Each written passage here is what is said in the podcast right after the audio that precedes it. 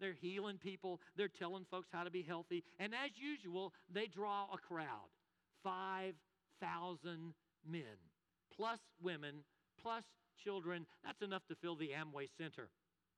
And compassionate guy that he is, Jesus turns to Philip and he says, We need to feed these folks.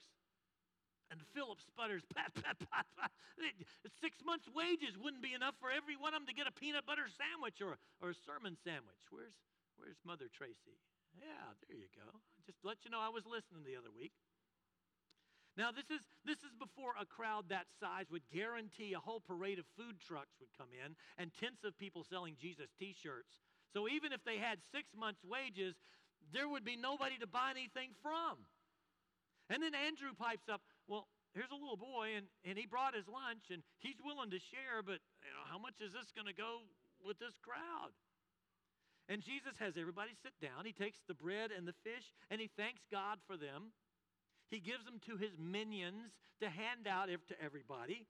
And it turns out there's enough for everybody to have as much as they want, with 12 baskets full of bread chunks left over.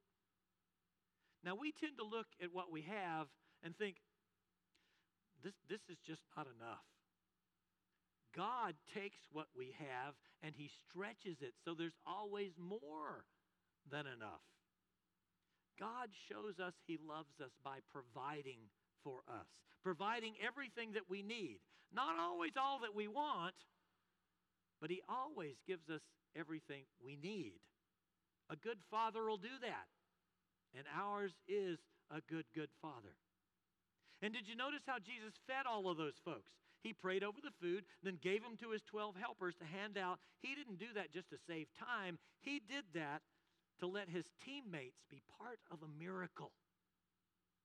God shows us his love by including us on his team. We are not spectators in some celestial soccer game of life, we're players. And God dresses us out and puts us in the game.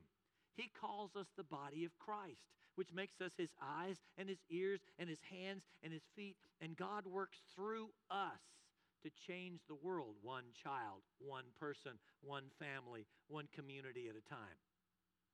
And he wouldn't do that if he didn't love us. And he wouldn't do that if he didn't trust us. See, God not only loves you, he trusts you, which is gratifying, but also terrifying. So when you get your Messiah's Way packet next month asking you to volunteer to serve somewhere in our parish family, please take it seriously. Please look over the list of the ways to, that you can plug in around here and listen to the Holy Spirit to see where God wants to include you on his team, not as a spectator, but to dress you out and put you in the game. Well, at the end of the day, after everyone's eaten their fill of sermon sandwiches, the crowd goes home, the sun goes down, Jesus goes up a mountain to pray, and the guys jump in a boat to go to the other side of the Sea of Galilee. Well, a storm blows in, and waves start washing over the gunnels of the boat, and the guys are scared. And then, to make it worse, through the wind and the rain, they see somebody walking on the water towards the boat. And before they fully freak out, Jesus says, Don't be afraid. Yeah, right. Don't be afraid. It's me. And they let him climb in the boat. The wind and the waves die down, and suddenly, before they even realize it, they've reached their destination. God shows us He loves us by coming to us and helping us when we're in a storm. When we feel like the wind and the waves are washing over us, Jesus is right there on the water next to our boat. Let's invite Him to climb in with us. And when he does, sometimes he calms the storm and sometimes he doesn't. But no matter what he does or doesn't do, he's with us there in the boat saying, Don't be afraid. It's me. I'm here with you. And we together are going to make it through to the destination. God loves us. And he shows us that he loves us by providing for us, like Jesus did for all of those hungry folks. He shows us he loves us by including us on his team, like he did with his 12 friends to feed all of those hungry folks, and by coming to us when we find ourselves in a storm. But when we get hungry or feel useless or excluded or scared because the wind and the waves are washing over us, it's easy to forget that God loves us. We tend to think, you know, if God loved me, this wouldn't be happening. But that's not the way that life works. We live in a bent and broken world that is going to bend and try to break us the same way that it did Jesus on the cross.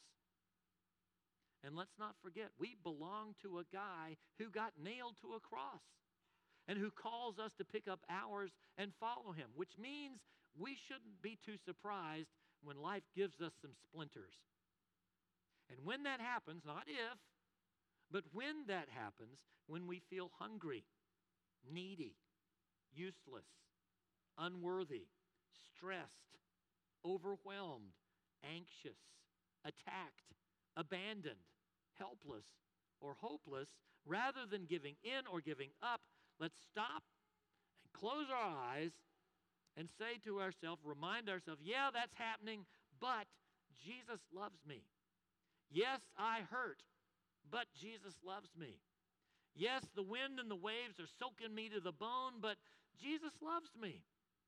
Yes, I or that person that I love is sick and is not getting well, and they might even die, but Jesus loves me. And if nobody's around to see, you can even sing it. Jesus loves me, this I know, for the Bible tells me so. Or, if you want to update your repertoire, you can sing the song that I opened the sermon with and the one that I invite you to sing with me now.